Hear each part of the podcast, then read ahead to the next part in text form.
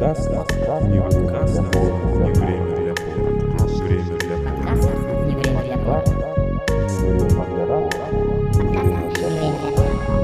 для подкаста.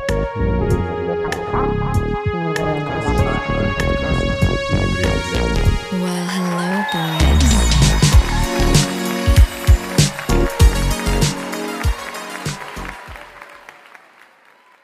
Честно скажу, машинки детские меня не особо возбуждают. Не возбуждают? Mm, я бы сказал, нет. А машинки детские в космосе, и при этом, где и на них катается Вин Дизель и Джон Сина. Когда будем обсуждать «Форсаж девятый», хотя что там обсуждать, я всех забыл, как зовут. А, я помню Торетто, но mm-hmm. с виду он как будто Туретто. Знаешь, какая шутка это была? Неочевидная. А я нигде такой шутки не слышал. Я, я услышал шутку у себя в голове, когда услышал фамилию. Да.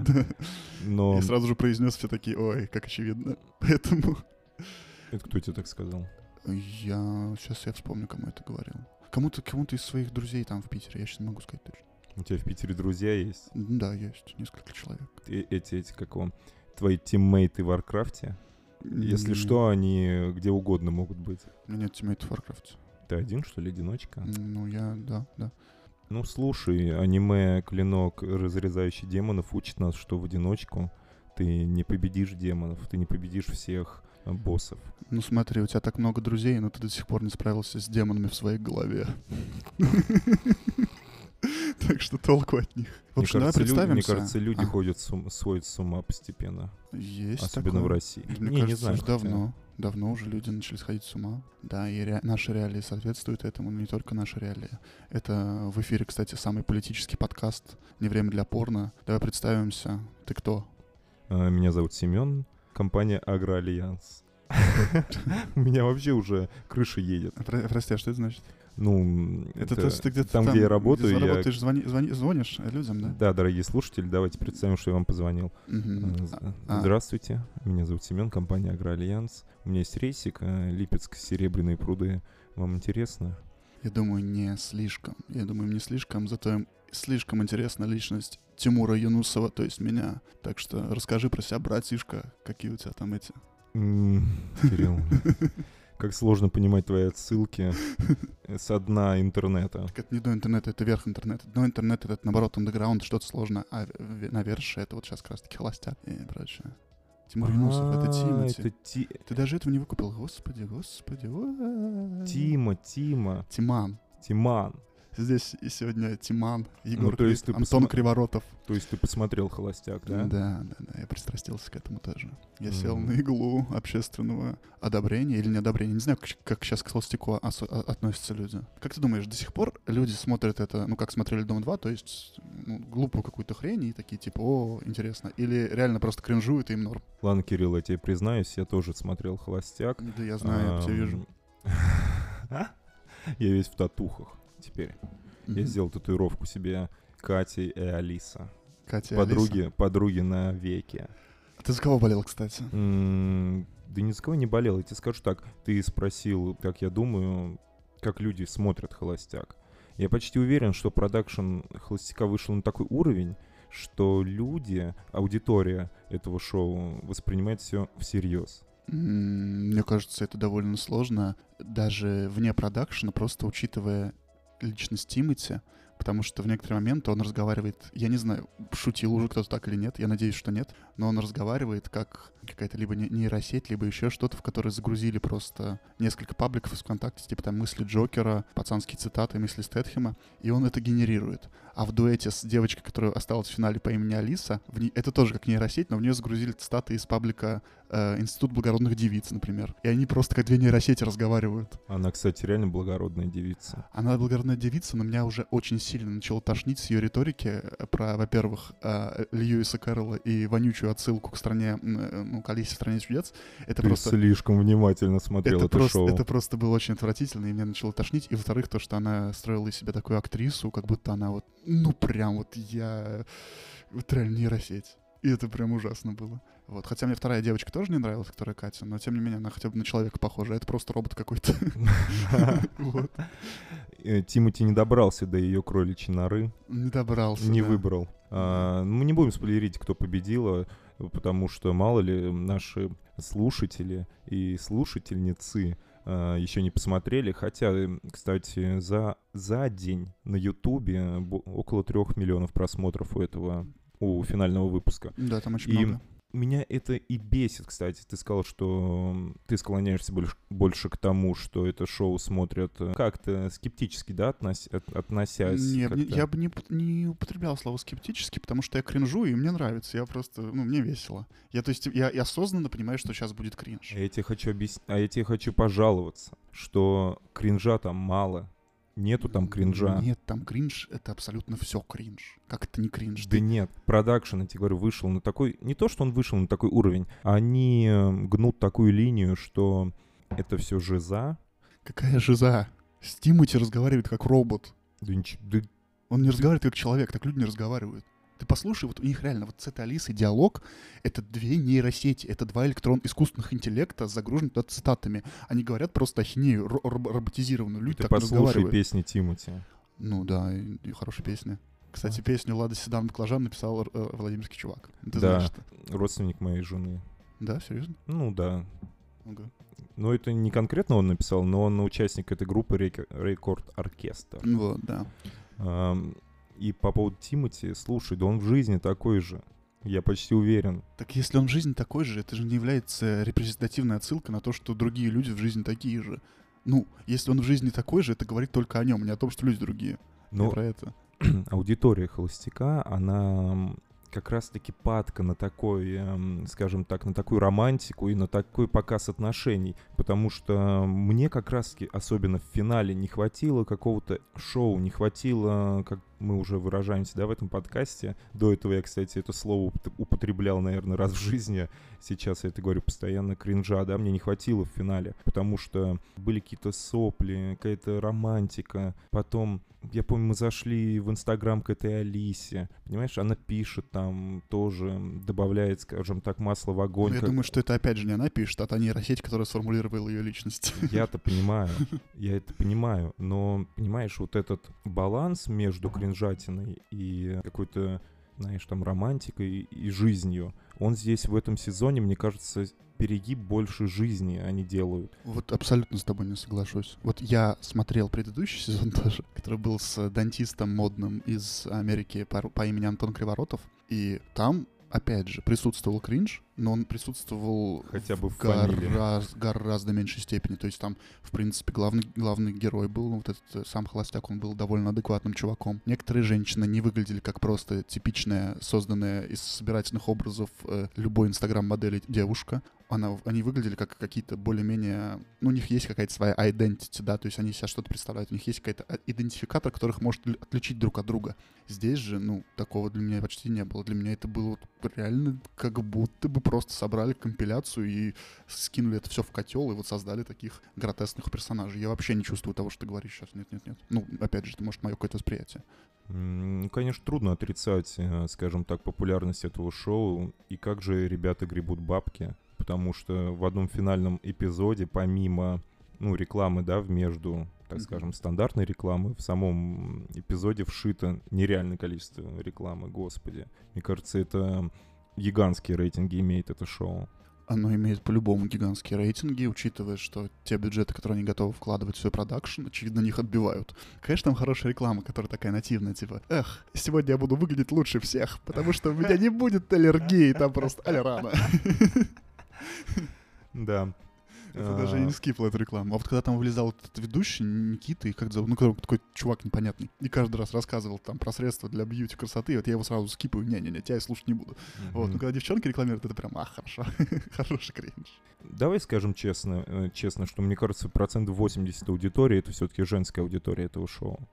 Я думаю, что базово да, но я думаю, что к выпуску с Тимати мне, это, мне кажется, немножко сместилось... чуть более, ну, как бы определенно превалирующая аудитория сейчас женщины, но чуть больше сейчас стала мужской, потому что, опять же, мужчины в последнее время более падки на вот такой контент, который, грубо говоря, чисто поржать с дурости. Вот, и я верю в то, что сейчас стало мужчин чуть больше. Хотя, опять же, это статистика в моей голове, да, я не знаю, насколько это правда. Кирилл, мне кажется, ты преувеличиваешь все-таки.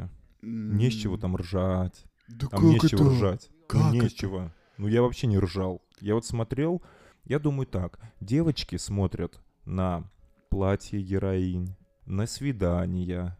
Семен. Они им завидуют. Mm-mm. Как это? Мы вот с Лизой смотрели вместе. Мы с первой серии, потом это мы прервались, к сожалению, ну просто забыли. Мы сидели и вели бинго. Ну не бинго, а типа счетчик, когда э, Тимати долбанет волчковую цитату. Сам за первый выпуск я начинал пятнадцать, например, там за второй там тоже где-то четырнадцать. Ну, то есть это очевидно, что это не комедия какая-то. Это осознанный такой постмодернистский акт кринжа, в который юмор для тебя делает твое восприятие этого проекта. И то есть, да, мы сами понимали, что происходит вот этот сюр, и из-за этого мы смеялись. То есть мы там, вот, вот Тимати раз, он опять волчковщину вот так и залил резко в уши. Такой думаешь, ох, хорошо. Ну вот в этом смысле, да, восприятие. И опять же, я не знаю, что может сейчас тебя заставить ржать, кроме вот подобного. Это довольно смешно было, действительно. Ну просто я не знаю, что ты имеешь в виду под заставить смеяться тебя. Что тебя заставляет смеяться?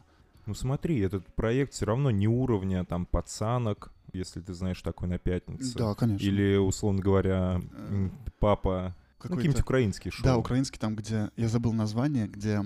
«Беременна в шестнадцать». Да, там... Нет, один был хороший, его перестали снимать, к сожалению, когда... «Папа ленится», там я вот угораю с этого. Нет, я, кстати, не знаю про такой. Там... Я забыл название. Там, с, грубо говоря, скрещивали пары, так и занимались этой Евгеникой. Грубо говоря, брали какого-нибудь говнаря, такого рокера, прям татуированный какой-то там блюет на концертах и, и режет собачек, и брали какую-нибудь такую миленькую девочку, там, принцесску, и типа пытались их свести друг с другом. И это вот всегда была такая вот хорошая тоже кринжатина. Франкенштейн двадцать первого века. Да-да-да, или, например, ну они-то вообще там, украинцы, в тех шоу, я не знаю, сейчас, возможно, новая этика не позволит. А это дел... все один канал делает. Они брали, нет. например, какого-нибудь инвалида, брали какую-нибудь, наоборот, другую какую-нибудь мамочку, там эту милфу такую плотную, и тоже пытались как-то свести. Это прям, вау, это прям так хорошо. Кстати, не помню название канала, но вот этот украинский Ю, канал... Не, не Ю, подожди. Нет, Ю это закупил, да. А генерировал это все украинский канал, продюсером которого был тот же чувак, который продюсирует СТС. Mm-hmm. Ну, вот этот наш знаменитый. Ну, anyway, короче... Всех людей, опять же, мой круг, я не могу собирать статистику, исходя из своего круга общения, но все люди, которые смотрят подобные шоу, они со смотрят это с осознанием, что сейчас ты посмотришь кринж и посмеешься, а не потому, что им интересна судьба героев. Вот. Ну, я надеюсь, я надеюсь. Ну, честно, честно. Но мое мнение, что «Холостяк» больше захватывает аудиторию, говорю, девочки, как выглядят девочки, что на них сегодня одето, какие будут свидания. Ну, может быть, это и правда. Но, опять же, абстрагиру... интрига, абстрагируясь от общих, общих, общих тенденций, я бы не хотел жить в мире, где девочки выглядят так, как, как выглядят девочки в «Последнем холостяке», и не хотел бы жить в мире, где мужики разговаривают так же, как разговаривает Тимати, потому что это, ну, ну нет, это, же, это вообще жопа. Это плохо очень, если это реально как-то думать об этом. Блин, Тимати давно уж так разговаривает. Да, он всегда так разговаривает. Вообще здесь... по радости, что он вообще разговаривает. Я рад. Нет, он, он молодец, но он, он очень хорошо выполнил свою роль. Он, я действительно поугарал. Он, он, он молодец, он прям давай кринжмейкер. Закончим эту тему таким вопросом. Как думаешь, они будут с его возлюбленной вместе все-таки? Я думаю, нет, потому что они даже не поцеловались в финале. Она пыталась его поцеловать, и как-то он такой, ну, только там это... Там, ну, чмокнулись, они даже без, них не было. Языка. Ну да, засоса не было даже. Это вообще как-то... Тимати, он как-то страница такой. Так, так, так. Слушатели, сейчас будет спойлер. А, не спойлер, сейчас будет подсказка, кто победитель. А, это был их уже второй поцелуй на проекте. Ну да, довольно просто. Я видел картинку, статистика Алиса против Кати. А там, кто там типа, идет? Ну там статистика, знаешь, как футбольная. Сколько раз он там обнял ее за талию. А, такую? Да. Я там думал, статистика сколько... как раз кто за кого больше. Нет, там вот такая статистика, типа, сколько взглядов поймали там. Ну, такое, При... количество прикосновений ладошками. Да, да, да, да. Понимаю, поцелуи да. Там один ноль был. Вот я почему да, скажу. Да, сказать. Да, да, да. Ну, если честно, я рад больше результату, потому что вторая девушка, ну, она, она жесткая, прям вообще, она прям жесть, что из себя представляет. Ну, как вам, дорогие друзья, мы ворвались в ваши ушки угу. с, скажем так, бронебойной темы «Холостяка», потому что это интеллектуальный подкаст про культуру, про музыку, про кино, про артхаусное кино, глубокие материи. Ну, мне кажется, кстати, это довольно...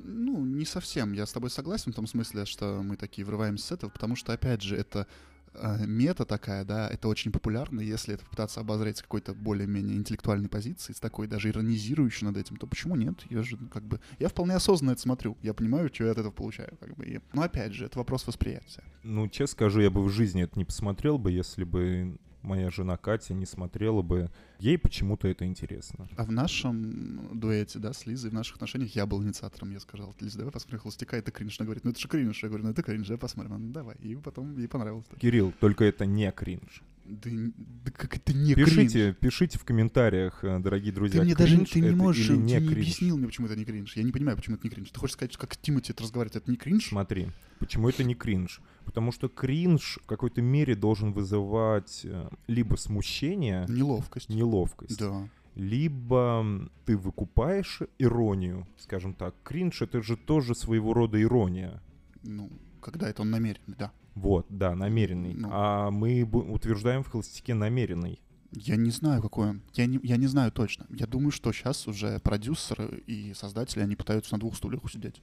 Потому что, очевидно, они понимают хайп-шоу вот украинских, которые смотрят, ну, из-за кринжа их мало. Ну, я не думаю, что сейчас превалирующее большинство смотрят украинские шоу из-за того, что они действительно сопереживают этому биомусору. Ну, короче, кринж был бы, если бы там телки подрались бы и друг друга бы за волосы бы таскали бы и орали бы «Тима мой». Да вот, опять же... Вот ты... это кринж. Да нет. А это, цитаты это кринж, Волчка, это, ну... это, это кринж тоже, но когда разговаривают две нейросети, это тоже кринж.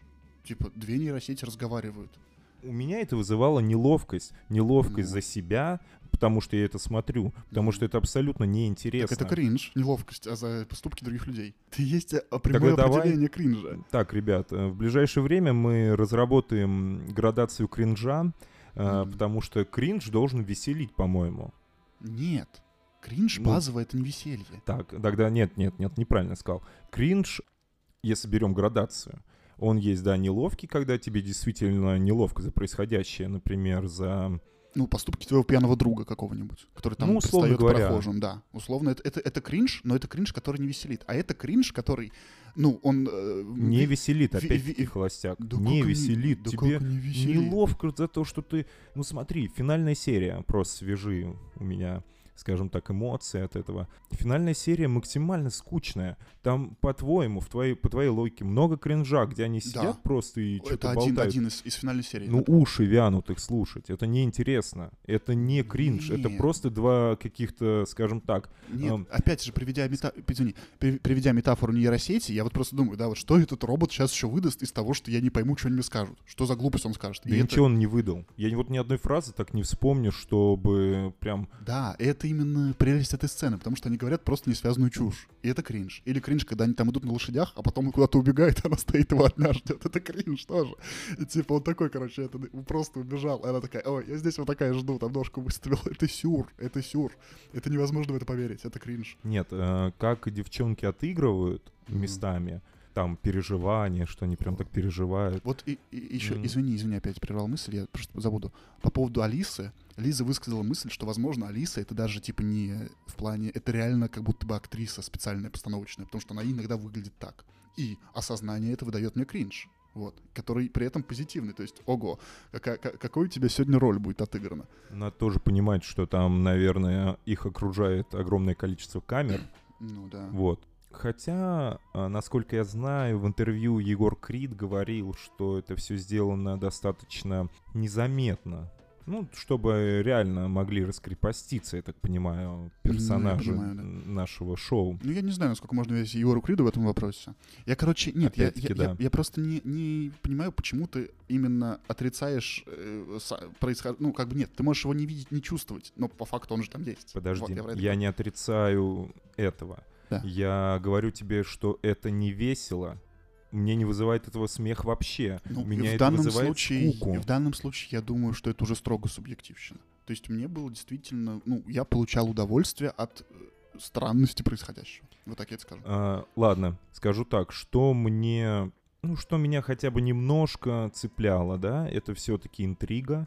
Банал, потому что просто структура шоу построена на соревновательном, да, элементе. И вот это, в первую очередь, меня удерживает у экрана. То есть я смотрю это с точки зрения соревновательного, и пофиг, в принципе, пофигу все остальное. Тебе просто интересно, что девочки соревнуются, комментируют, там нервничают, да, условно говоря. Это действительно может мотивировать смотреть это. Mm-hmm. Ну, меня, как зрителя. Но я там ничего не могу найти э, с точки зрения поржать. Это не «Дом два». Вот в «Доме два» вот это кринж, ребята. Вот это...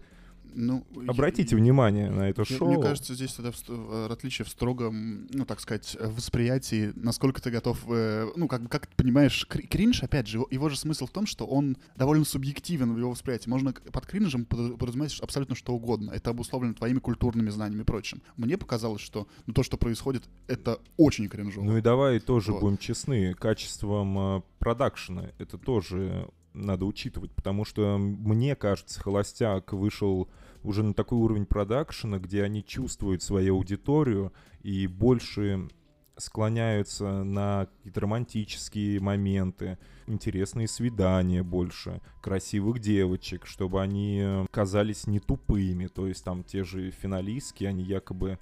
Кстати, меня, знаешь, только смущает, что в этом шоу, что каждая героиня как будто непростая, непростым прошлым. Кстати, там были эскортницы элитные на этом шоу. Насчет непростого прошлого я, кстати, не знаю, потому что довольно все... Мне, мне, мне да там кто непростым прошлым была, там одна такая была. Слушай, финалистка Катя встречалась с Неймаром. Встречалась с Неймаром? Ну, да, с самым, самым дра- богатым футболистом мира. Ну, mm. не богатым, самым дорогим футболистом мира, который выбирает своих спутниц э, из элитных э, моделей. Mm-hmm. Ну, это интересно, кстати, не знал. Ну, я не думаю, что здесь... Эскортница дело... была одна элитная там. А кто именно? А я не помню, я уже... их же там много было. Ну, да. Ну, я... это вроде как факт, что она... Потом на нее накопали. Там все какие-то непростые, блин. Даже потом вот это... Мы, конечно, долго «Холостяка» обсуждаем, но, видно, нам очень нравится Кирилл. Мне нравится, да. Видите, кстати, план вообще разговора был другой, если честно. Ну да. Придется но... чем-то пожертвовать сегодня, я это чувствую. Не знаю. Так как э, подкаст, скажем так, больше импровизационный формат, поэтому мы продолжим обсуждать э, «Холостячка». Вот. Даже Алиса какая-то... Ну, не, слушай, она не студентка в ЛГУ, короче говоря. Ну, для меня студентка в ЛГУ вообще не, в данном случае я, ну, как бы не оценивать так. Ну, как она, да, она, у нее есть какие-то, она, она, у нее реально хороший актерский талант, она то, очень хорошо строит я себя. Я не про актерский талант, я про, в принципе... Так, ну, по-моему, не, я, я смотрел только двух «Холостяков». Ну, по-моему, там никогда не было, типа, вот это я там, это, пришла из местного ПТУшки-то. Как бы. Там всегда были какие-то, ну, с какой-то предысторией. Их же, у них же проходит отбор, и, очевидно, берут не самых простушек. Вот я к этому. Ну, вот это мне не нравится. Ну, да, потому что но, мне... возможно, это был, это, это был заказ Тим. Это был, это был заказ Тимати, возможно. Я хотел сказать, мне сложно ассоциировать себя с героинями. Кстати, дорогие мужчины, ну, я думаю, что шоу «Холостяк» работает даже так, что мы ассоциируем себя с героинями. Ты хотел бы, чтобы тебя Тимати сводил на свидание? А... И знаешь, мы не ассоциируем, а сопереживаем им. Героиням? Как... Да. Конечно. Потому что это они пришли на коронацию к царю, который будет выбирать своего подданного ближайшего. Да, это да, же да. так все выглядит. А, условно говоря, экзамены были у всех в жизни. Yeah. И Тимати, он же так показан, опять же, вот своими нейросетскими фразами, еще что-то. Там непонятно вообще, у него прошлое, не прошлое. Ну, как бы я имею в виду в формате шоу, это непонятно. То есть он просто такой чувак, который типа, я папа, и давайте вы сейчас это, ну, как бы покажите мне, что я, ну, захотел бы вас выбрать, как бы, не братишки. Знаю, Тимон, по-моему, очень простой чувак. Ну, простой чувак. Ну, как? Ну, он простой чувак, да. Ну, он так себя подавал, по крайней мере. Ну, он подавал, да, через фразы а-ля...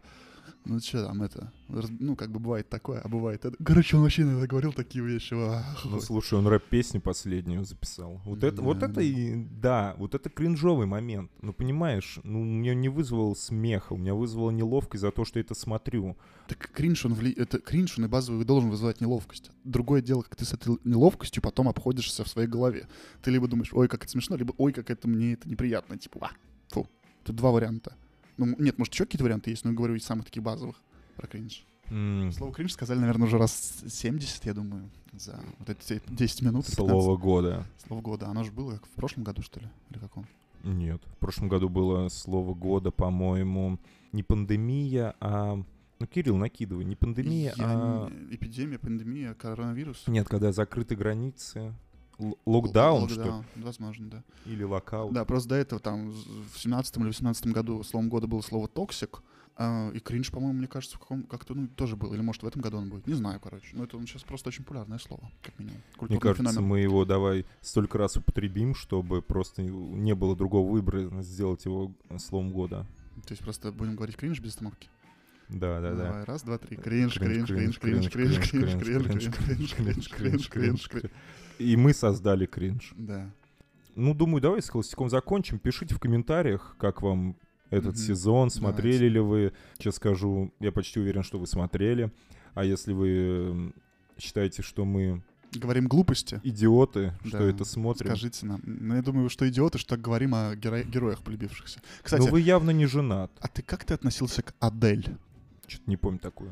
Ну, это ну, я, нет, знаешь, я, наверное, что-то пропускал. Ну, просто там была девочка, которая такая вначале казалась просто тупорылой дурочкой, а потом ее стали прям, ну, видно было. А, как она, прор... же, она же ушла. Да, ушла она в предпоследней серии. Да, ее да, ее да. видно, как ее стали прорабатывать, что она такая, типа, девочка-мем. То есть специально ее прям говорили все, они там говорят, это мем наш, это мем. Она просто вначале была, ну, то есть просто, ну, дебилка обычная, да, силушка, силушница.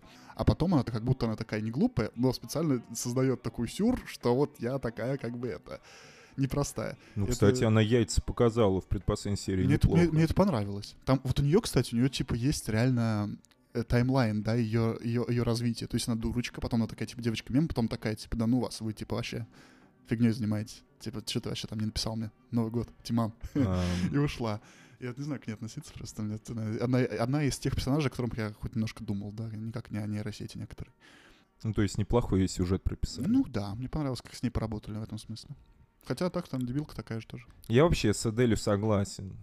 Чё Чему, Тиман написал, да? Почему Тиман написал одно, а я не написал? И вообще, откуда Адель узнала? Mm-hmm. Потому что Катя ей не говорила. Катя, да, сказала, что не говорила. Непонятно. Ну, вообще, Алиса, кстати. Алиса. А Алиса знала? А Алиса тоже неизвестно знала. А кому Катя говорила, что Тиман ей написал? Никому вроде. А как Адель узнала? Вот, непонятно. Значит, Катя кому-то рассказала? Возможно, да. Либо, как мне недавно, я сидел с... одним человечком из правоохранительных органов, и он сказал мне, ты вообще в курсе? Мы с ним выпивали, он сказал, ты вообще в курсе, что твой телефончик по одной бум... по написанию одной бумажки можно прослушать? Mm-hmm. Изучить вообще все твои данные. Mm-hmm. Mm-hmm.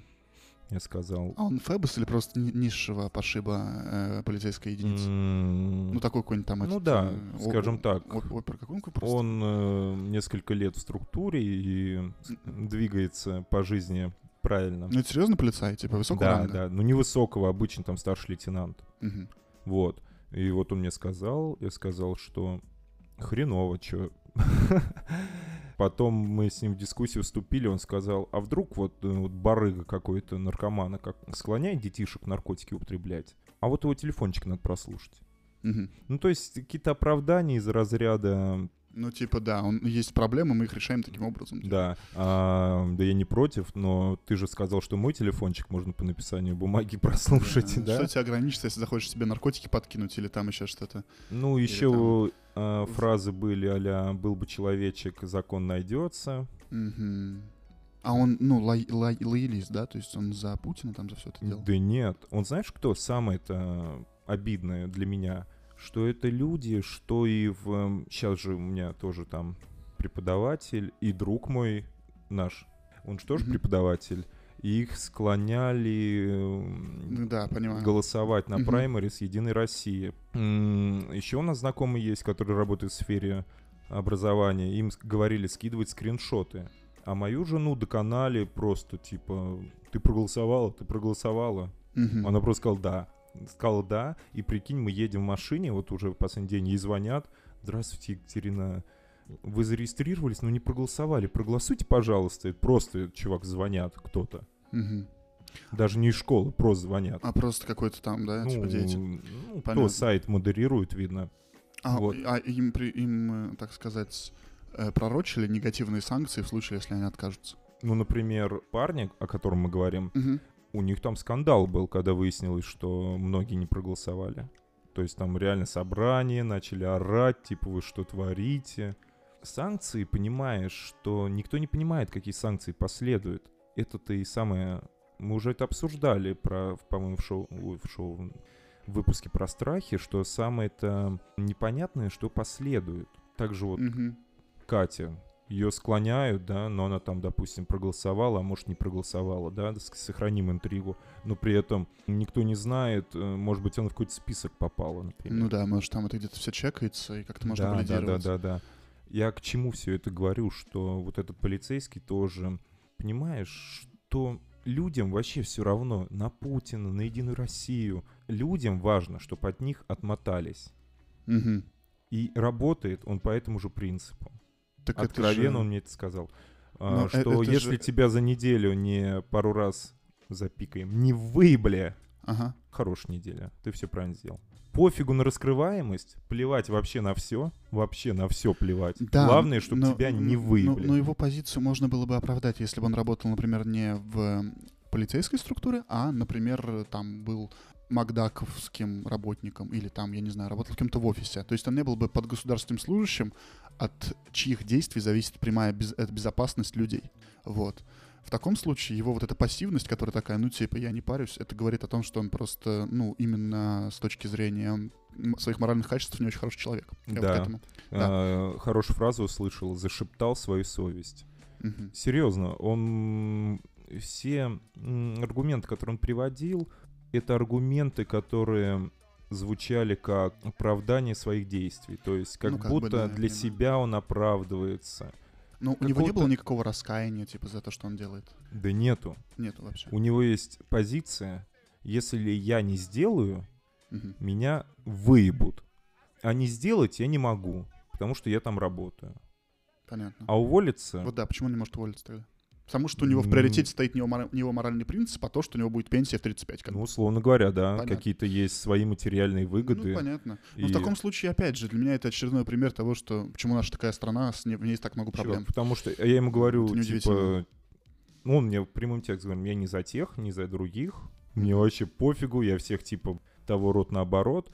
Но... Так как я в структуре, других выходов нет. Да, но ты-то, ты, ты, ты не, ну, как бы, не, в таком случае неважно, за кого ты именно своим нутром, если ты на, одну, на стороне одних ну, полностью. Слушай, уже такие были прецеденты в истории, например, Нюр, Нюрнбергский процесс. Скажи за меня. Нюрнбергский процесс. Да, когда офицеров судили, они говорили, мы выполняли приказ, но их судили по той же статье, да, как да. и всех остальных. С вышки. Ну да. Ну вот у многих риторика такая же. Опять же, я сейчас не призываю ни к чему и прочим, когда как бы говорят о том, что вдруг, если произойдут какие-то революционные действия или еще что-то, э, лоялисты, органы и прочее, это те, кто в первых рядах будет находиться, так сказать, в подвешенном состоянии. На... Да, вот, поэтому я... Это, опять же, это не мои слова, я просто вот... А это, чьи? Это риторика радикальных сторонников изменений. Вот. Угу. Да, и, и ну, я просто понимаю ее смысл, да. Вот, потому что, типа, ну, сказать, если мне... ты не готов сам на себя взять ответственность, за тебя ее возьмет тот другой, как бы, вот. Честно сказать, это общение вот с ним мне стало неуютно и даже как-то грустно, что ли. Я, во-первых, почувствовал свою, опять-таки, не то что слабость, я почувствовал их слабость. Насколько люди низки, насколько им легко себя переубедить. Причем парень э, с многими, мне кажется, талантами, он и там в машинах разбирается, условно говоря, ну, в технические моменты. Он мог бы сделать карьеру в другом месте, но он выбирает это, потому что... Э, это как-то ему уже... Ну, возможно, возможно, возможно, на каком... Нет, а, а, я не знаю, может, ты знаешь, он давно на... вступил уже в эти дела? Ну, по-моему, три года. А до этого он не имел отношения к этому? Ну, я скажу так, там родственники, не родственники, mm-hmm. какие-то есть. Нет, связи. Я просто понимаю, вот в школе, когда мы учились, у нас у некоторых ребят, это одиннадцатиклассники, была такая предпосылка... Нет, это не одиннадцатый класс? Да, одиннадцатый. Была такая идея пойти на вышку во ВСИН. И когда тебе, типа, ну, восемнадцать лет, а это было десять лет назад, даже больше, уже там, ну, ну десять лет условно. Когда тебе восемнадцать лет, ты, в принципе, даже меньше, семнадцать, ты, в принципе, ну, думаешь, о, пойду там, у меня будет какая-то работа и прочее, и, и у тебя нету какого-то сильного обременения твоими моральными качествами в этот момент, потому что ты просто глупенький школьник, который, ну, не изучил это особо. И ты просто попадаешь вот в эту структуру, и уже у тебя просто жизнь по этому уклону идет, и тебе сложно выбраться. Но когда ты понимая риторику текущую, да, политическую, когда ты уже в более-менее осознанном возрасте сам сюда идешь намеренно, то это уже довольно странно. Ты уже не можешь оправдаться полной тупостью. Вот, я к этому говорю. Когда ты идешь, например, в двадцать пять лет в структуру. Вот. Еще это... что меня поразило, к ним относятся поганенько там, на самом деле, сама структура. Именно высшие чины какие-то. Не высшие чины, сама структура устроена так, что у них огромные переработки, у них э, на одного человека неадекватное количество дел. И потому что я ему говорю, ты в курсе, что силовой сектор в России самый, один из самых раздутых в мире на число, там, чел, на душу населения. Но, но мы в тройке вроде бы. Он говорит, что ты чего, дурак, людей не хватает максимально. Ну, это свидетельствует о том, что просто бюджеты, выделяемые на структуру, да, идут не на оплату труда э, э, непосредственных полицейских, да, или каких-то, а идут куда-то повыше, да, в какую-то промежуточную секцию. Ну и опять-таки Росгвардии вот, и так и далее. Росгвардейцы, да, опять же. Так что, ну, это как бы просто репрезентативная статистика, да. А, кстати, дорогие друзья, наши, скажем так, олды, олды, которые слушают нас, может быть, с первого выпуска. Помните, я рассказывал, что ко мне подошли полицейские, начали качать из-за маски? Угу. Так в итоге меня в суд вызывают. Да? Серьезно? Да, да, да. Мне пришло извещение, что в мой адрес ведется судебный процесс. Угу. Административное дело. Административное дело. Причем по какой-то статье, я уже не помню, которая, условно говоря, звучит так. Несоблюдение мер безопасности что-то в чрезвычайных ситуациях. На-на-на-на-на-на. Угу. Угу. Хотя, кстати, у нас режим ЧС нет. Ну, буду держать вас в курсе. Если что, присылайте сухари. Да, да, да. Присылайте сухари, присылаем подачки. Семен сделает всю дорогу на зоне между соседней камерой и с Навальным. Вот, да, и будет, кстати, обмениваться стишками. Кстати, есть э, какие-то, да, пожелания этим? Как входить в хату? Нет, пожелания, письма какие-то, послания Навальному. Я еще передам. Да, так что теперь э, направляем деньги, собираем на нашем Патреоне на досрочное освобождение Семена, на адвоката. Да, я захожу в хату, а там Навальный сидит и говорит мне: садись, ёпт. И начали меня качать просто. Ну да. Было бы обидно. Я всем расскажу, Алексей. Ну, в общем, вот так мы немножко от холостяка нырнули. Если холостяк — это розовые очки и ванильные облака, то куда мы перешли, это какая-то, да, суровая реальность. Да, наш подкаст — это подкаст контрастов. Видите, как мы можем волнообразно, да, прыгать между темами? Кирилл, давай немножко вернемся к нашему, скажем, плану и традициям нашим, которые мы не можем нарушать. Это именинник недели. Mm-hmm, да, давай. Ну и кто же там у нас в прейскуранте? No time for porn. Знаешь, никогда этого не замечал, но как будто как только мы ввели эту рубрику, посыпались юбиляры какие-то. Например... Мы начали это замечать, действительно. Например, Колин Фаррелл, сорок пять лет, тридцать первого мая. Красавчик. Не самый хороший актер, но красивый мужик. Он, кстати... Он классный актер. Ну, он актер такой фактуры просто. Хотя у него есть неплохие работы у того же Йоргаса Лантимуса, например. Да, слушай, он не снимается... Он снимается, конечно, во всяком. И даже как красавчик какой-то, да... имеет образ красавчика, но при этом он и снимался в таких фильмах, как «Лобстер», да, а, «Убийство священного оленя», да, и так далее. Второй э, сезон «Настоящего детектива». Да. Я знаю, что вам не нравится, но он там крут. Я не смотрел, не могу сказать, только первую так. серию смотрел. А, я первую серию смотрел пять раз, потому что я думал, господи, какой будет сезон. Я такого себе там, вы бы знали, понафантазировал. Потом... Хелена Бонем Картер, пятьдесят пять лет. Ненавижу ее. Да, противная. Она женщина. Гадкая, она меня бесит. Mm-hmm. Я не знаю, почему у меня сформировалось такое недоверие к ней. Может быть, это просто моя аберрация моего культурного восприятия, когда ты заходишь в «Контакт», ну это раньше было так, и там вот ставят ее себе на аватарки всякие девочки, типа она такой в шубе, как из бойцовского клуба, да, она да, такая да, сигарета да, и такая гадость. Но она нет, она талантливая актриса, но я ее не люблю, она, она мне просто как-то не моя, вот она, ну вот не моя. Кстати, если вы не знали, в бойцовском клубе это третья личность главного героя. Ее не существует. Это в его голове. Разве? Да. По-моему, у Поланика не так было. Ну ладно. Ну мы про фильм говорим. Ну я не знаю. Ладно, мне кажется, это не важно. Это такое уже додумывание. Это как, это как непонятно, как в, ц... как в фильме с Джокер, где он, это у него в голове или это не в голове у него. Так. Не суть. Ладно, это все такие, знаешь, это... Ну как бы с Дре, с Дре, да. Дре, ребята, но еще сегодня, кстати, Кирилл, тридцать, тридцать первого мая, день рождения у мужчины, в который в, свои, в своем возрасте выглядит лучше, чем мы. Это великий Клинт Иствуд. Да. Ну, это хороший актер, хороший режиссер, его уважаю, да, это классный человек. А, да, классные Здра. фильмы, посмотрите его фильмы, например, «Гран Туризмо». «Гран Торино», «Гран Туризмо» — это гоночки. «Гран Торино», «Малышка на миллион» и так далее. У него... Хорошая вещь.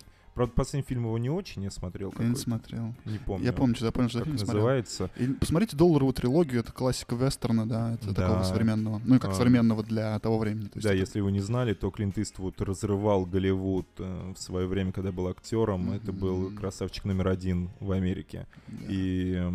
И, скажем так, жанр вестерна во многом держался на нем. Представляешь, девяносто один год. Да, да, такой живучий парень. Но именинник недели... По мнению подкаста «Не время для порно» и даже не юбиляр, это Роджер Дикинс. Слышали о таком, дорогие слушатели? Да. семьдесят два года, двадцать четвёртого мая. Это великий оператор и двукратный лауреат премии «Оскар». Да, а, мастер, мастер, маэстро. Скажем так, все лучшие фильмы снял он. двенадцать номинаций на «Оскар». А, в основном работал с братьями Коэнами. Великий Роджер Дикинс. Да. Запомните эту фамилию, кто не знал, а может быть, кто-то впервые это слышит. Это двенадцатикратный номинант на премию «Оскар» за свою операторскую работу. Снимал такие великие фильмы, как «Бартон Финк», например. «Шоушенк Редемпшн», «Побег из Шоушенка». Да, «Побег из да Шоушенка». Всего он чё, чё не только место. Он не снимал. А? Просто, да, все лучшие фильмы сняты руками этого прекрасного оператора со своим... скажем так, даже неповторимым, неповторимым стилем, потому видением, что да. видением все эти фильмы, можно сказать, немножко да похожи. Например, «Пленницы», он работал также с Вильнёвым. Uh-huh. Эм, и, кстати, свои «Оскары» он получил за фильм тысяча девятьсот семнадцатого того года, да. который якобы снят одним по- кадром. И «Бегущий по лезвию две тысячи сорок девять», который невероятно красивый фильм, согласен. Ну да, эти фильмы, как, как минимум, они, у них, к, них, к ним есть претензии, но как минимум по визуалу они очень классные, да. Да, Роджер, поздравляем тебя с твоим семидесятидвухлетием. Спасибо за твои глаза, за mm-hmm. твой взгляд. За твои руки. Да, за твои руки, которые ты, ты даришь нам, жорево для глаз. Мы обожаем фильмы, которые ты снимал. Мы ставим... скриншоты из этих фильмов себе на рабочие столы, на телефоны, вешаем mm-hmm. на стены и просто бесконечно можем смотреть на кадры из того же «Бегущего по лезвию». Да. Здорово. Да, поздравляем тебя. No time for porn.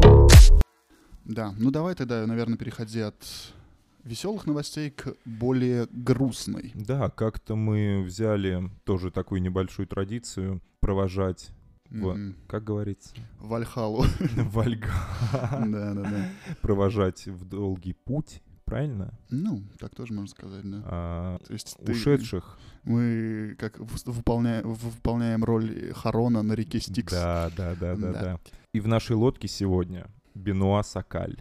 Mm-hmm. Великий бельгиец, если вы не знали, геймдизайнер э, и вообще... скажем так, не только геймдизайнер, еще и автор сценариев и вообще полных концептов таких игр, как «Сибирия», «Сибирь» на русском, mm-hmm. «Сайберия», Сайберия, да, «Сайберия два», «три», «Неудачная», ну и еще ряд игр, которые выпускались его студией.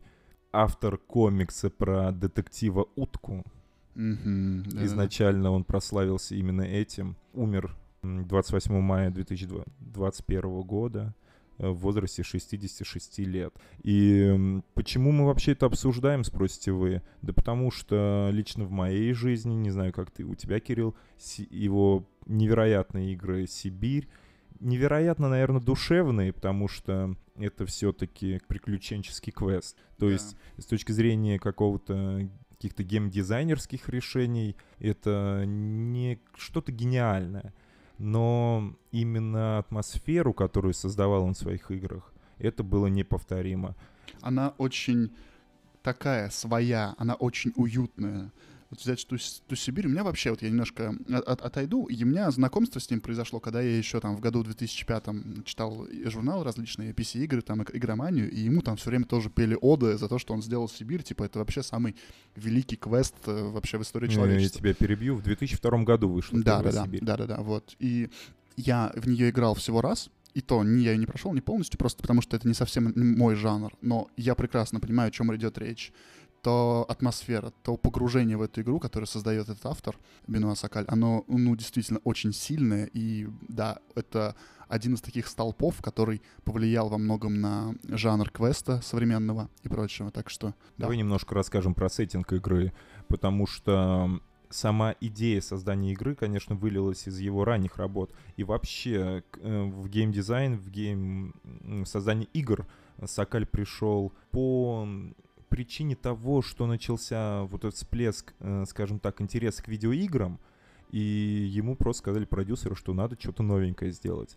И изначально он хотел сделать просто живой квест. Не живой квест, живой комикс, чтобы просто на компьютере читали люди комиксы.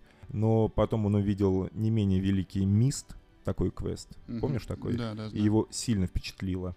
Амерзон его первая игра, Сибирь его уже второй проект, с которым как раз-таки прорыв случился.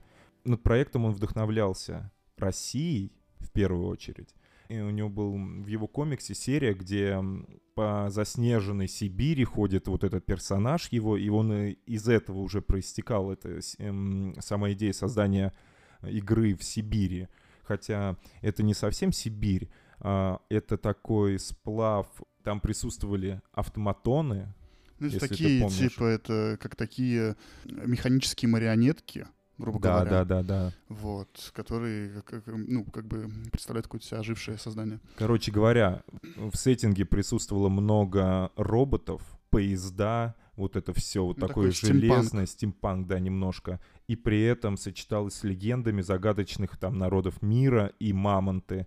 Про мамонтов он посмотрел документалку по телевизору, и это его очень впечатлило, ну, почему-то его впечатлили и сами мамонты, сама вот эта идея. И игра, в игре вот Сибири ты тоже встречаешься с этими легендами про мамонтов. И игра получилась очень душевная. Там были такие же находки, как разговоры там по рации. Не находки, это оживляло, в принципе, геймплей, то есть это оживляло персонажей. Скажу так, у меня компьютер был слабенький, Кирилл. Эти игры он у меня тянул. Они были сложные достаточно, потому что это квест. Но я прошел каждую. Сибирь один, Сибирь два. К сожалению, Сибирь три вышла, по-моему, в две тысячи девятнадцатом году. И оказалась не то что провалом, но она была почти такой же, как игры там пятнадцатилетней давности. То есть даже графон были, не особо подтянули. Хотя, говорят, сюжет неплохой. Mm-hmm. Вот. И вот, к сожалению, умер Сокаль, повлиявший, возможно, на, да, на мою любовь к играм. Mm-hmm. И на любовь к играм многих людей. Mm-hmm. В те моменты эти игры продавались миллионными тиражами. Вот.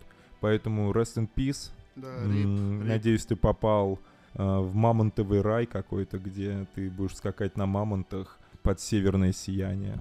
Да, rest in peace. Ну, да, грустно, что такие люди уходят.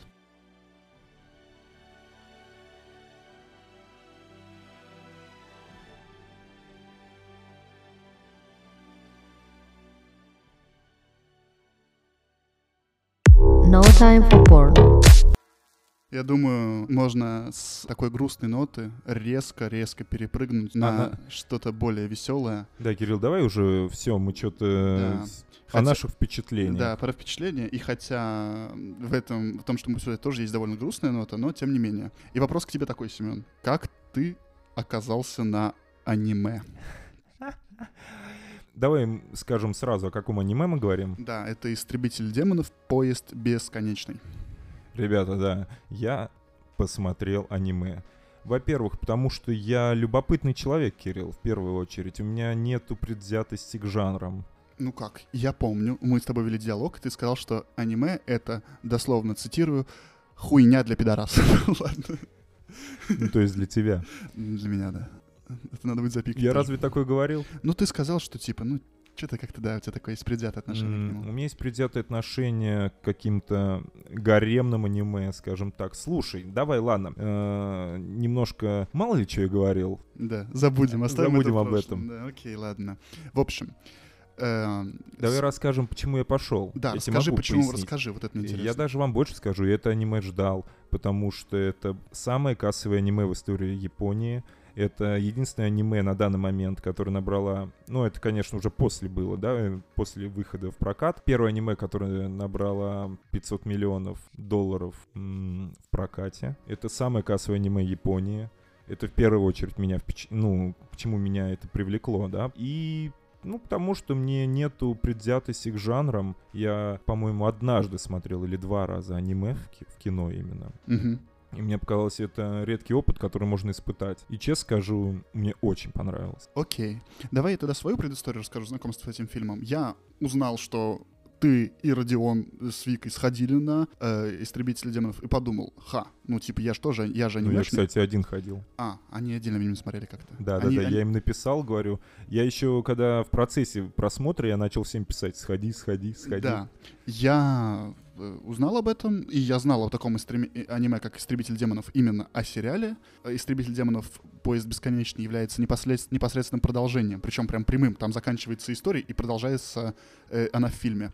Вот, и я поэтому быстренько посмотрел двадцать пять серий непос... самого аниме, после чего посмотрел сам поезд, вот, вот как бы такая моя история знакомства. Вот, и теперь расскажи, как ты, тебе понравилось аниме? Смотри, что я написал в заметках. Кстати, скажем так, постфактум эти заметки оказались не особо актуальными. Понимаешь, я смотрел это аниме с точки зрения вообще человека, который аниме мало смотрел. Угу. Особенно такое, где... могут вот эти эмоциональные моменты. Во-первых, главный герой — это мальчик э, с сережками в ушах. Извини, давай да, еще раз тебя перебью, тогда дайте. Я как человек, чуть-чуть знающий аниме, такой начальный его юзер, в принципе, где-то тайтлов, ну, возможно, пятьдесят просмотров, не так много, может, поменьше. Данное аниме является представителем одного из самых популярных жанров аниме. Это жанр называется сёнэн. Сёнэн — это история про становление героя, про то, как главный герой, превозмогая определенные трудности, добивается каких-либо успехов. Таких много. Самое известное — это Наруто, там Хантер икс Хантер, куча их бесконечная. И, э, в принципе, с аниме оно популяризируется благодаря этому жанру, потому что он один из самых популярных в мире. Вот. Да, это такая небольшая вставочка. А, человек, да. Чуть понимающего. Что меня именно м- не смутило, что меня и впечатлило, да, и смутило, и то, что... рядовому зрителю стоит перебороть, идя на это аниме. Особенно тот, кто не особо смотрит аниме. То, что я почему-то привык к Миядзаки, да, аниме такого формата, где нету вот этих вставок. Я не знаю.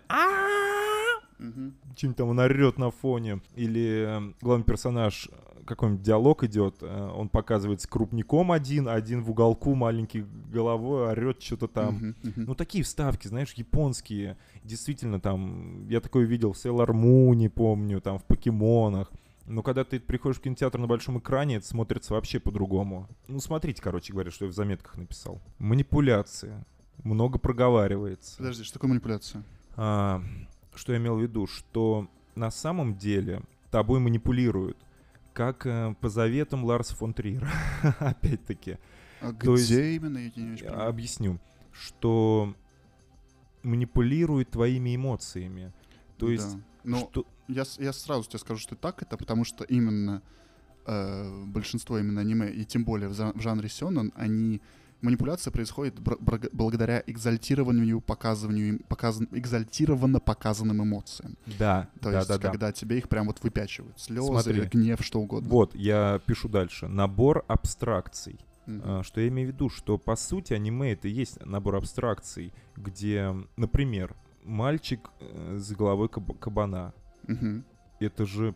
Что это, блин? Мальчик с головой кабана, правильно? Ну, это, это не глупость. Голова, это, это маска у него, Это да. глупость. Это... Но ты к этому относишься серьезно. Да, да. Вот что я хочу сказать, что м- аниме конкретно этому, да, я говорю как обыватель, я не особо привыкший к этому. Как Миядзаки, там у него какой, как будто европеизированное аниме, да, скажем так. Или вот это «Имя твое». Угу. твое имя, да, вот это, ну да, да, ну, вот эти, вот этот режиссер, да, он тоже снимает более европеизированно. Здесь просто полет фантазии бесконечный у авторов. Да, но опять же, и это я подкупает. Тебе сразу скажу, что вот ты тогда написал слово постмодернизм. Да, потом у меня идет постмодернизм. Да, и это в корне не совсем верно, не потому что это непотребимо, а просто потому что постмодернизм, он же, когда ты рассуждаешься в каком-то контексте, он работает как раз-таки в рамках этого контекста. То есть, то есть ты можешь говорить постмодернизм там, в искусстве, именно, например, там, картины, да? Постмодернизм в кино.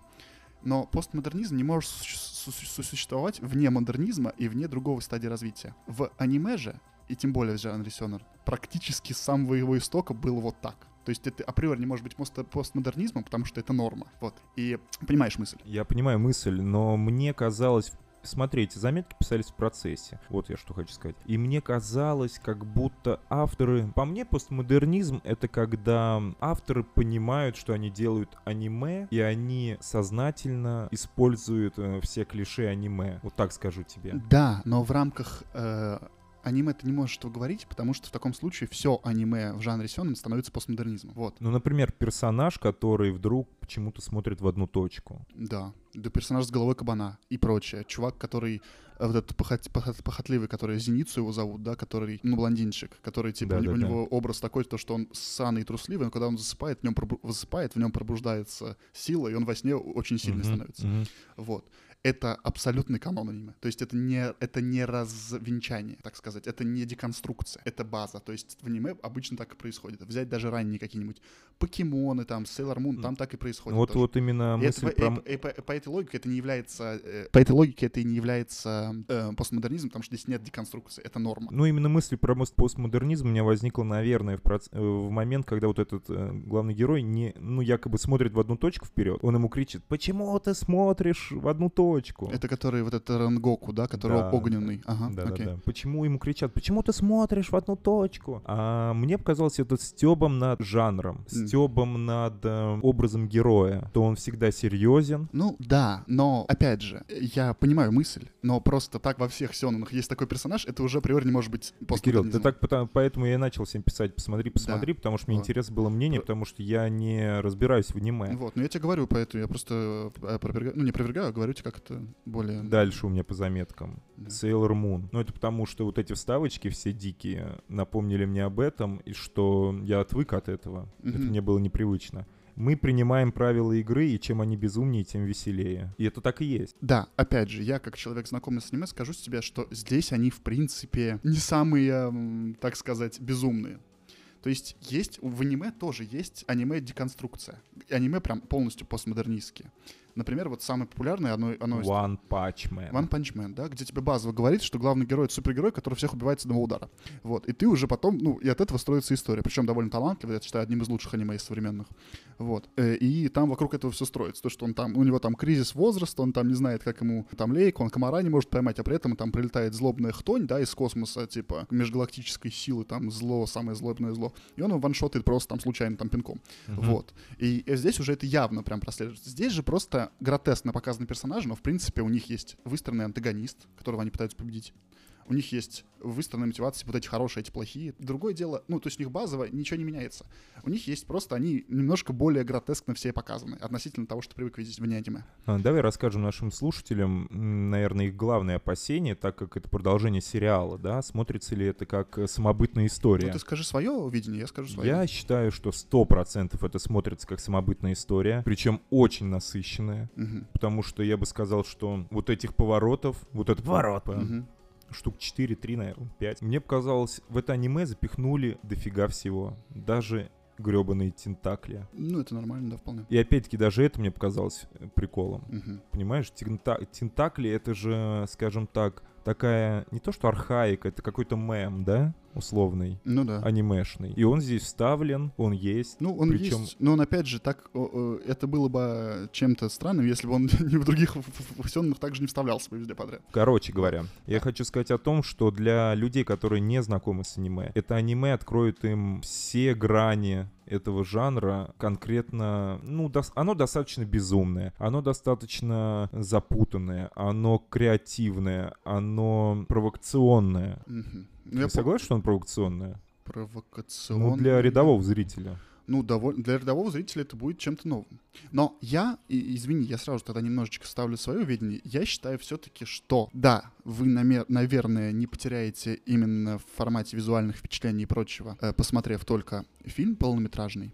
Но вы довольно много, и это ну, действительно правда, потеряете контекста и истории, вы не посмотрев перед этим сериал, двадцать пять, из состоящий из двадцати пяти серий. Вот. Ну что там можно потерять, я не знаю. Потому что фильм, по факту, он вне отдельной истории. Это как посмотреть... В принципе, можно смотреть части Гарри Поттера отдельно, но ты не будешь иметь должного контекста. Mm-hmm. Ты, в принципе, не... Ну, там, и там это дается небольшими там какими-то вставками по классике, э, ситуацию происходящую. Но ты так и не знаешь, что такое кабан, почему он с башкой над кабаном в голове. Ты не знаешь, кто вот этот... Э, да э... это даже не интересно знать.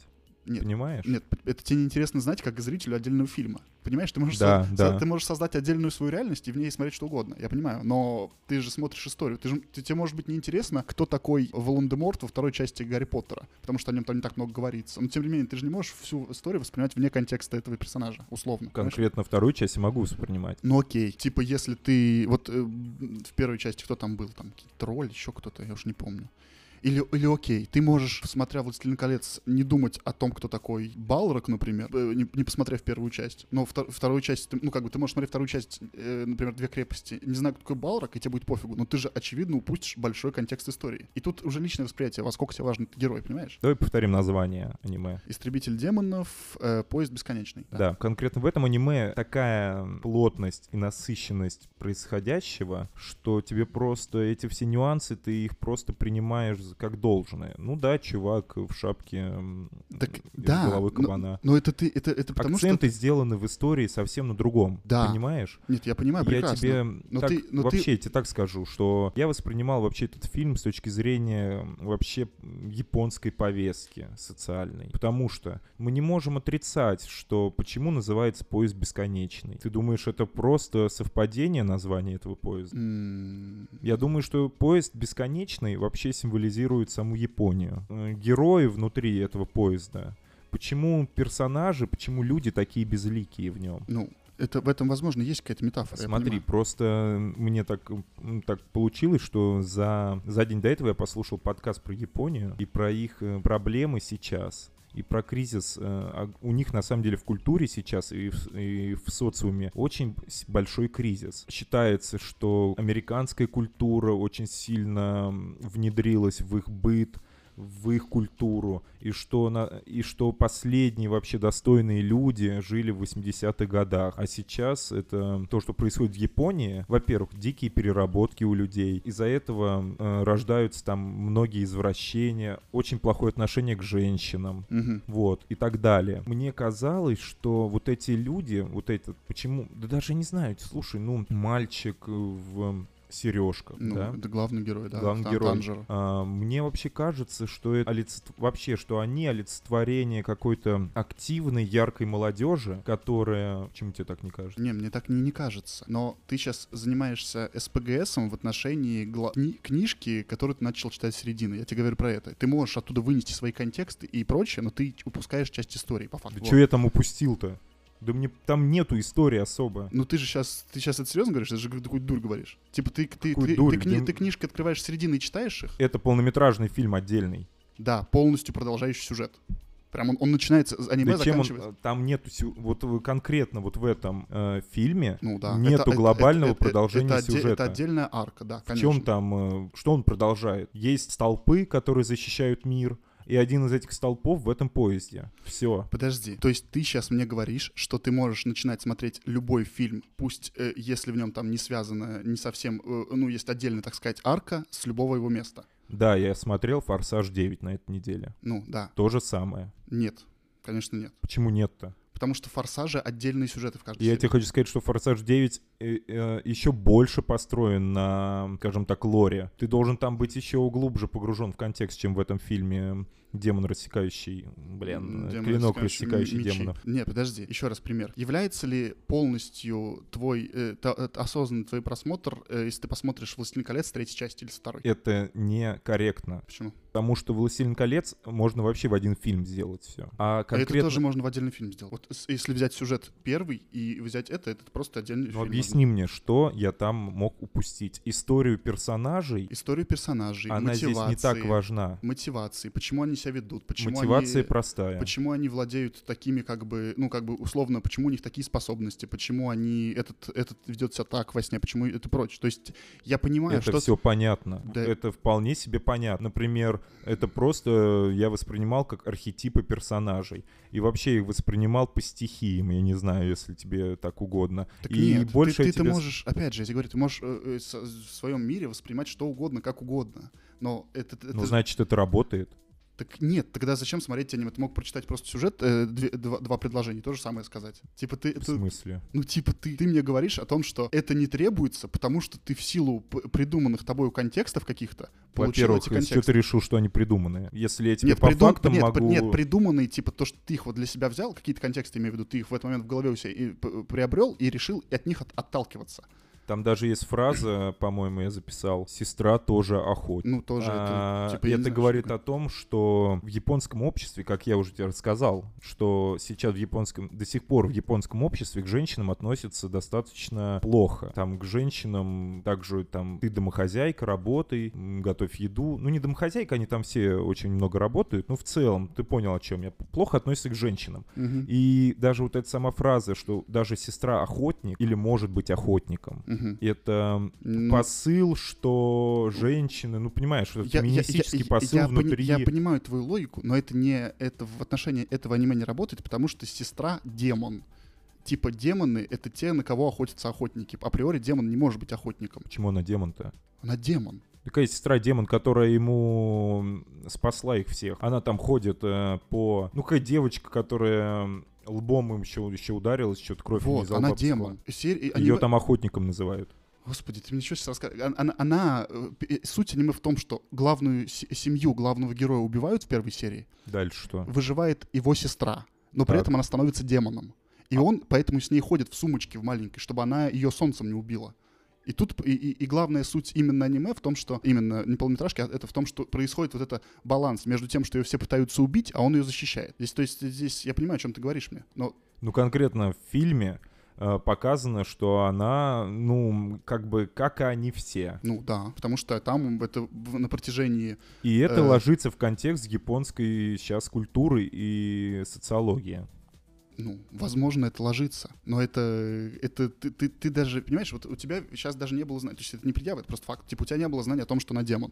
Э, весь контекст аниме... Мне это строить... не поменяло моего восприятия аниме, это не влияет вообще. Тогда, Ос... тогда ты можешь смотреть любую часть, часть любой книжки отдельно от нее, потому что, в принципе, там будет рассказана отдельная история. Ну, да. В это, принципе, да. Ну, как бы... Смотря как эта книжка написана, если окей, она окей, построена... Окей, окей, я тогда так скажу. Смотрите, Семену это не важно, тогда ладно, он, он в своем... Ну, посмотрел, он получил те эмоции, которые хотел получить. Но если вы хотите по- понять историю полностью, там, и полностью мотивацию героев, то желательно посмотреть перед этим это, э, сериал непосредственно. Потому что он является полным, ну, как бы, предшественником. Понятно, что двадцатипятисерийный сериал дополнит вам историю и, наверное, раскроет ее с какими-то другими деталями. В том-то и дело, что он не так, не совсем так. Он ее не дополнит, он является основой. А вот этот э, поезд, рассекающий демонов, это просто такая дополнительное продолжение. Что это за поезд? Почему люди бледны в нем?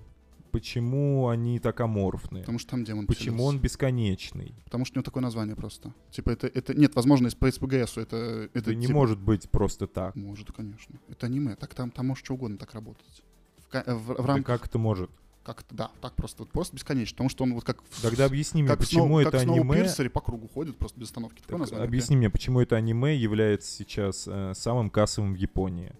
Тебе нету, у тебя не возникает э, мысли, что это я не знаю, аниме... Как, я не знаю, как ты противоречишь моим словам. Я говорю тебе о том, что э, ты хочешь сказать, что она кассовая, потому что поезд бесконечно несет себе слово метафору какую-то. Ты серьезно мне это говоришь? И да, оно, я оно, хочу тебе сказать, оно, что... Оно, оно, оно, оно, нет, я говорю не типа, может, оно и несет, но оно не кассовое, но не из-за этого как бы. Оно кассовое, потому что оно вышло в постковидный период одним из, одним из первых. Плюс оно... В истории. Да. Плюс оно очень, по, по очень популярному именно сериалу вышло, и его очень многие ждали и прочее. То есть тут это объективные факторы, а не, то есть это СПГС. Возможно, оно из-за этого тоже кассовое, но не думаю, что это влияет на хоть там два процента его кассовости. Там символика не может... Не нет, играет она, роли. Нет, она играет роли, но она играет роль там, типа, я не знаю, как, как, как можно статистически измерить, насколько символика влияет на, на сборы. Я не имел в виду... Да, я не совсем корректно ну, сказал все-таки. Я скорее хотел тебе дать такой посыл, что оно, это аниме кассовое, в том числе, возможно, то, что оно отражает какие-то, затрагивает струны этого общества японского сейчас и возможно. Поднимает какие-то темы, вопросы, э, которые людям близки, ну, просто в формате аниме. Ну, возможно, я не спорю. У, у японцев очень много, да, у них есть это. Действительно, они как, как и ну, у нас, да и у них тоже, но у нас именно это подается через Причем кинематограф ты в Европе. Опять-таки не думал, что, ты сам сказал, это сейчас мне мысль пришла, э, персонаж с сексуальными извращениями. Потом э, персонаж, который с головой быка, это олицетворение войны. Ну, я так рассуждал. Это просто живое олицетворение войны, которое на самом деле не может э, решить проблемы в одиночку. То есть посыл тоже такой, что войной все не решишь. Короче, в отношении аниме, это я тебе скажу как человек, который довольно много посмотрел, и, ну, типа там не с, там, сверху, не со просто. Очень тяжело заниматься таким СПГСом, потому что абсолютно во всех сёнэнах есть чувак с отклонениями сексуального характера, абсолютно во всех сёнэнах есть больной на голову сумасшедший, типа вот этого кабанчика, и абсолютно во всех сёнэнах есть чувак, подобный как Ренгоку, который типа святой и прочее. Во всех почти, во всех. И если это проецировать на японский какой-то... Наверное, да, раз они везде используют эти образы, наверное, это, это, это олицетворение их реальности в некотором смысле. Но я бы не стал выделять им «Истребителя демонов» в этом смысле. Именно по, по совокупности используемых, так сказать, вот этих нарративных приемов и персонажей. Я понимаю мысль, что ты бы не стал выделять. Но mm-hmm. так как конкретно мы обсуждаем это произведение, мне вполне хватило той истории, которая там есть. Она прямолинейная, она понятная, и она ну, просто на простой костяк борьба добра со злом, условно говоря, столпы против демонов. Столпы защищают людей от демонов. Ну да, но ты... Короче, я, это опять же, это твое субъективное восприятие в этом смысле. Но ты почему-то именно вот СПГС, не СПГС, а просто теми смыслами, которые этому фильму наниз, нанизывал, ты ему говоришь, что, ну да, вы можете не знать, откуда взялись эти демоны там на поезде, почему у этого такие способности, почему тут такой сильный, кто такие там эти э, хашера, вот этот главный, ха, э, э, вот этот Ренгоку, который солнечный мальчик-то, кто такие хашера, ты можешь этого не знать. Ну это столпы, я так понял. Ну, не знаю, как столпы. Ну, я в моем переводе так по-другому был. Хашер, типа, это, короче, ну, грубо говоря, как, как, контекст. Типа, есть демоны, есть охотники на демонов. То есть, немножко я сейчас это объясню общий сюжет всего, ну, как бы вообще всей вселенной. Есть демоны, есть охотники на демонов. Эм, среди охотников на демонов есть... Ну, демоны — это там, короче... Есть группа. Лучшие. Есть лучшие. Это отряд Хашера, в нем стоит двенадцать человек, и вот в сериале, вот в, непосредственно вот в этой арке, да, вот в этом э, фильме... Как апостолов. А, оди, оди, или двенадцать, может, их меньше, я не помню. Один из Хашера, вот этот Ренгоку, да, он непосредственно один из самых сильных эм, вот этих вот охотников на демонов. Самый солнечный мальчик на Самый земле. Самый солнечный мальчик, мальчик, да, и вот так что подписывайся, Семен, на паблик, и вообще все подписывайтесь на паблик под названием «Ренгоку жив». Ладно, это, ладно, ладно. Самый, не, просто Ренгок, самый солнечный мальчик. Ну, он очень солнечный мальчик. Так что подписывайтесь на этот паблик. Нет, надо короче. сказать, что, ребят, вот честно скажу, вам стоит посмотреть это кино. Даже вот кто не любит аниме. Во-первых, это... Ну, давай уж немножко подытожим. Нормально мы разогнали. Или что-то хотел что сказать? Ну да, ну я, короче, я точно советую вначале посмотреть это, потому что вы, ну, просто поймете об истории больше. Но если вам достаточно вне истории, получите несколько там контекстов, отсылок на Японию, получите красивый, действительно красивый визуал, но очень красивое. Но объясни мне, что там раскрылось? Контекст. Так, понимаешь, в произведении контекст не всегда важен. Да, но в этом случае он как минимум влияет, он, я не знаю, да что... В, в, конкретно в этой полнометражке уже заложена куча контекста, которые переваль... пере... они выходят на первый план. Подожди, извини, перебью, я тебе так скажу. Если бы это... Это, этот фильм был поделен на четыре серии по двадцать минут и вставлен просто продолжением второго, например, вторым сезоном был, там ну, начало второго сезона было бы, или еще что-то. Вообще не было бы никакой разницы. Ты хочешь сказать, э, в сериале такая же насыщенность, э, скажем так, креативом? Потому что... Э, да, э, да. могу сказать точно, что он, от, он немножко слабее с точки зрения, наверное, визуальных каких-то. Ну, там просто это, это больше, больше, больше растянуто. Да, меньше, надо так, сказать, что мультфильм фейер... снят... Не снят, нарисован очень классно. Да, там меньше, чуть-чуть меньше фейерверков, но, опять же, некоторые сцены, они очень красивые, они на уровне. Некоторые точно. Да, классная музыка. Ну, да. Мне понравилось. Вот, и да, и, и, и да, он... Ну, я просто не поверю, что он настолько же насыщен сериал. Это просто невозможно. Ну... Возможно, он, если это брать за сто процентов, то насыщен на восемьдесят процентов. А в некоторые сцены такие же абсолютно. Потому что мне показалась насыщенность происходящего очень плотной. Да. То есть я, бац, я, что-то да, там во сне. Он чутка более... Он чутка... Действительно, он чутка более такой... Прям я могу на секции поделить, где... Да, но если я скажу, что в сериале... именно честно перед собой, да, он нет, нет, он, он, он примерно, то есть, если бы я это смотрел как отдельные арки, там, в два, ну, отдельным просто, там, сюжеты, сюжетная арка разбита на пять серий, я бы не, не понял разницы. Я понял, о, ну, круто, они сделали эту арку, они классно сделали, но для меня бы не было разницы абсолютно, да. Аниме-сериал, он очень качественный. Давай подытожим. В общем, фильм, повтори еще раз. «Истребитель демонов. Поезд бесконечный». Да, это аниме-мультфильм. Я лично советую, Кирилл советует тоже, но да. Кирилл советует с оговоркой, что хорошо посмотреть двадцатипятисерийный первый сезон. Да, да, фильм является прямым продолжением этой, этого сезона. Да, да, да. Я вам советую открыться аниме. Э, скажем так, если вы не любите это, никогда не смотрели, у вас есть возможность, это редкая, кстати, возможность посмотреть конкретно такое дикое, безумное аниме на большом экране. Честно скажу, боевые сцены, музыка, как минимум вам запомнится. Действительно очень яркие. Мне кажется, до мурашек у меня какая-то битва, что ли, первая, когда он там этот огненный мальчик. Ну, да.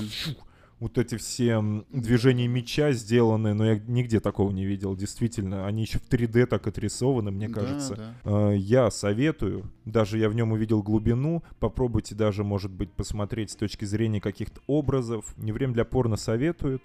Да, посмотрите обязательно. Ну, это... Он в кино идет. С точки еще. зрения Сёнэна именно, ну, как бы, с, э, э, если брать вот полным паком сериал-фильм, это довольно хороший Сёнэн. Я видел лучше, но это классный, да. С точки зрения визуала, это одно из самых красивых аниме, которое я вообще видел. Наверное, на уровне с One Punch Man. Так что да, я советую. Он очень красивый, интересная история. Вот, ждем там, что дальше будет. No time for porn. Ну и давайте, скажем так, немножко для кликбейта. Я быстренько расскажу про «Форсаж девять», на который сходил и не знаю зачем. И вот знаешь что, кстати, Кирилл? «Форсаж девять» похож на аниме. А еще больше он mm-hmm. похож на жесткую порнуху с огромными членами. В виде Вина Дизеля. Да, с мускулистыми мужиками и с э, не очень красивыми тёлками. И...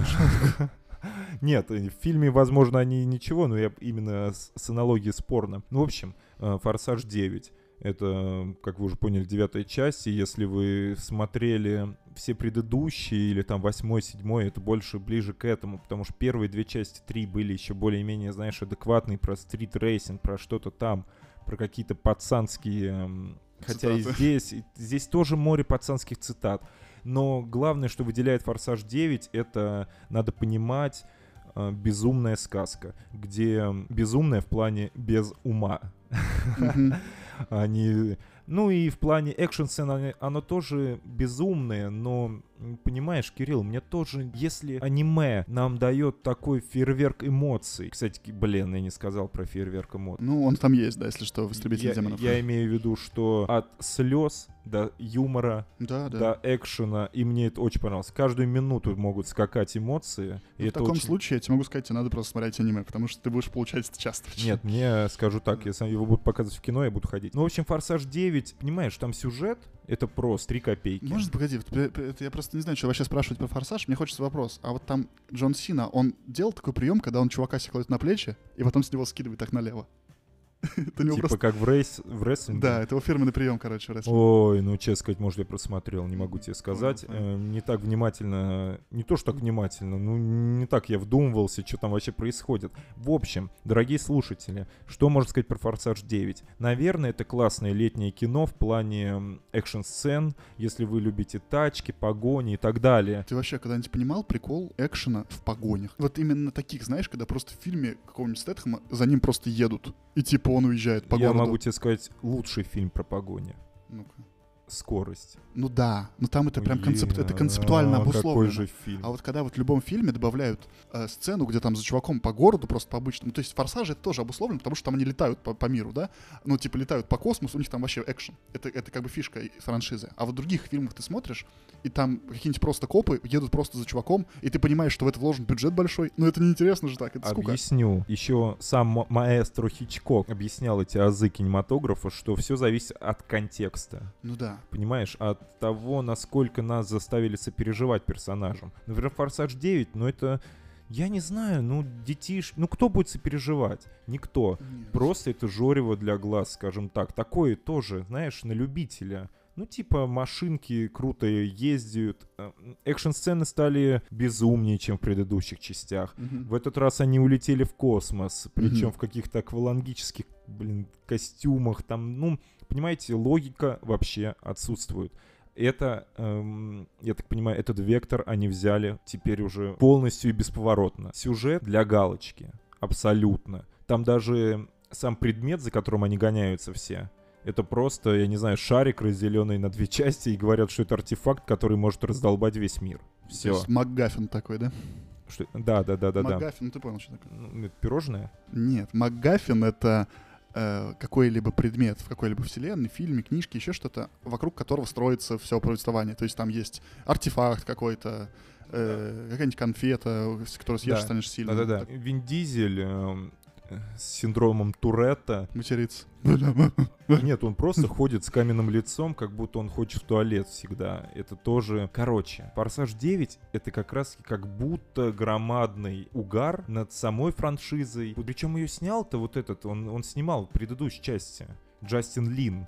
То mm-hmm. есть он снимал там в третью часть, четвертую, он будет теперь десятую снимать. И очень много героев, очень много всяких отсылочек к старым частям. Честно скажу, я пожалел, что я его посмотрел. Я, честно скажу, дорогие слушатели, я посмотрел ради вас. Все-таки мы пытаемся затрагивать какие-то интересные материи, интересные фильмы. Вот но... ты посмотрел это ради зрителей? Да. А сказать-то поэтому и нечего вообще, в принципе-то. Ну а что можно сказать про «Форсаж»? Ну в натуре, это же просто... Да просто для заголовка, слушай. Ну да. Будем да. честны. Ладно, да.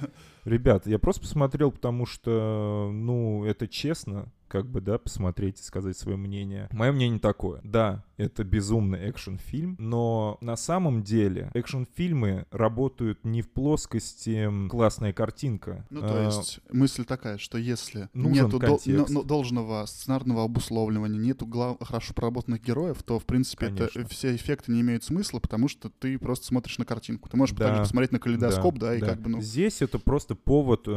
крутых, для крутых сцен. Понятно. Наверное, для тех, кто сопереживает этим персонажам уже там девятый фильм, им будет как-то интересно. Но, в принципе, здесь даже с... как будто сам сценарий нам говорит, и даже иногда устами персонажей они стебутся как будто над, над происходящим. Как по мне, это не сильно работает, сопереживания очень мало. Во-первых, персонажей там штук двадцать, блин. Угу. С точки зрения безумия, да, сходите, если вы хотите отдохнуть, наверное. Это, не, это, скажу так, не самый худший фильм для похода компании. Там под пивко, попкорном. Но я бы сходил на аниме. Мне кажется, большая проблема «Форсажа» в том, что в нем не хватает настолько вот мощного персонажа, как, например, Джек Воробей в первых трех фильмах. То есть, мне кажется, если бы в этом в, фильм вокруг крутился действительно какого-то мощной личности и интересной, а не просто... Ну, Торетто. Да камон, он вообще деревянный. Там ну, кому-то нет, он кажется... Там нет вообще интересных мужик. Персонажей. Там был Стэтхэм более-менее. Иногда прикольный этот там, который... До, Дж, Добс, Джон... Джобс. Короче, этот, блин... Скала, Дуэйн Джонсон. Да-да-да. Вот. Он есть в этой части тоже? Ну mm-hmm. да, он там появляется. Вот. Ну типа он интересный, но опять же как-то вот они-то не такие вот харизматики, вокруг которых может что-то а, строиться. А, Джонсона нет. Нету, да? Его? Нет. Вот. Ну вот, он, он крутой персонаж. Раньше еще в «Форсаже» он ну, какие-то гэги выдавал, ты понимаешь, ну прикольно, ладно. Ну здесь, знаешь, как ты говоришь, это в «Холостяке» ты видишь кринж, здесь ты тоже увидишь кринж. Здесь есть тоже такие фразы брутальные, условно говоря, около брутальные, да? Но все равно это, знаешь, я зритель пошел туда ради слушателей, ради подкаста. Ну, я понимаю. И я отсидел его вполне себе нормально, но при этом это бессмысленное. Ну, в отличие, как раз-таки ты сказал, кринж, одно дело, когда я вижу кринж в кино намеренный, да, что персонаж говорит как роботы, ну, это пофигу, потому что это уже используется кучу времени. А другое дело, когда я вижу это, типа, ну, проекция на какую-то реальную жизнь, это уже по-другому воспринимается. Здесь кринж я имею сознательный. Я, и я это... имею в виду от, относительно холостяка. Угу. Ну, в общем, на самом деле, что вот, я не знаю, сейчас многие, да, будут делать обзоры на «Форсаж девять», а сказать никому нечего. Потому что градус безумия увеличился, да, но фильм все тот же. Все то же самое. Ну да, вот, это, вот «Форсаж» — это такой фильм, знаешь, на Ютубе есть такой формат обзоров, типа трэш-обзор называется. То есть берут просто фильм, его по частям прям, ну, грубо говоря, каждую его сцену там как-то с комментатором что-то говорят, да, типа. И, ну, то есть чувак просто комментирует, что-то говорит, какое-то свое видение. И вот этот фильм идеальный для этого, про него ничего не скажешь. Бюджет фильма двести миллионов. Жесть. И, кстати, очень много. И снят он реально классно, Кирилл. То есть погони, это все качественно сделано, опять-таки. Если... Вот просто я не понимаю, почему они вкладывают такой бюджет, не могут...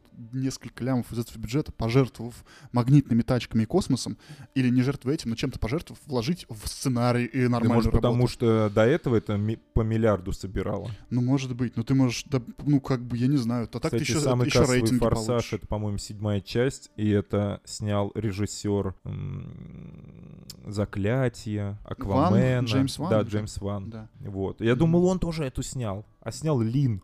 Сложно с этими азиатами в Голливуде, да. Я думаю, вы уже сами для себя решили, пойдете вы. Это вот фильм, который не нуждается особо в презентации, честно скажу. Вы хотите посмотреть что-то легкое и тупое, тупое да, но достаточно яркое, идите. Вы хотите посмотреть что-то глубокое, там какую-то драму, вы явно на это не пойдете. Ну да, но и при этом это тоже, ну как бы, можно сходить посмотреть условно, ну сейчас уже нет, этот условный «Ноубоди», это чуть поглубже вещь, чем «Форсаж» все-таки. Ну как да, конечно. Ну вот, да, поэтому... Да, он и брутальнее, кстати. Ну да, да. Думаю, вы сами для себя решите, я не буду отговаривать, потому но что... Но советовать как мы тоже не будем, да. Да, Фу. советовать тоже не буду, просто «Форсаж девять». No time for porn. Так как у нас сегодня немножко такой затянулся, мы немножко поговорили о разных, да, Кирилл, материях, ну, да. как эм, честь, доблесть. Угу. И эм, работа в полиции. Да. Угу. И это все разные вещи. Книжный клуб наш мы перенесем на следующий выпуск. Да, я что-нибудь расскажу вам. Я, кстати, Кирилл, прочитал книгу. Ложь. Нет, правда. Какую? Ну, не книгу. Ага. Цири. И не прочитал? Цири — это Лермонтов. Лермонтовский да, стишок. Да, да. Нифига себе стишок. Ну, поэма. Ну да, да, да. Ну да. Вот. А зачем? Не скажу, пока это секрет для чего. Окей, ладно.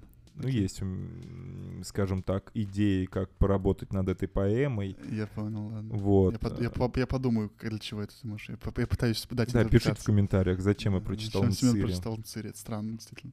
Потому что хочу сбежать из дома. В общем-то, да. мне понравилось. Mm-hmm. Ну, глупо рассуждать про Мцири. Это школьная, школьная литература пятый класс. Да, да, да. Лермонтов дав- давно мертв. Но то, что, я думаю, я могу посоветовать олдскульным рейверам и любителям электронщины, это новый альбом «Механического пса» под названием mm-hmm. «Розовый». Ну, «Розовый» пятьсот пять восемьдесят пять, короче. Mm-hmm. четыреста восемьдесят восемь. Да.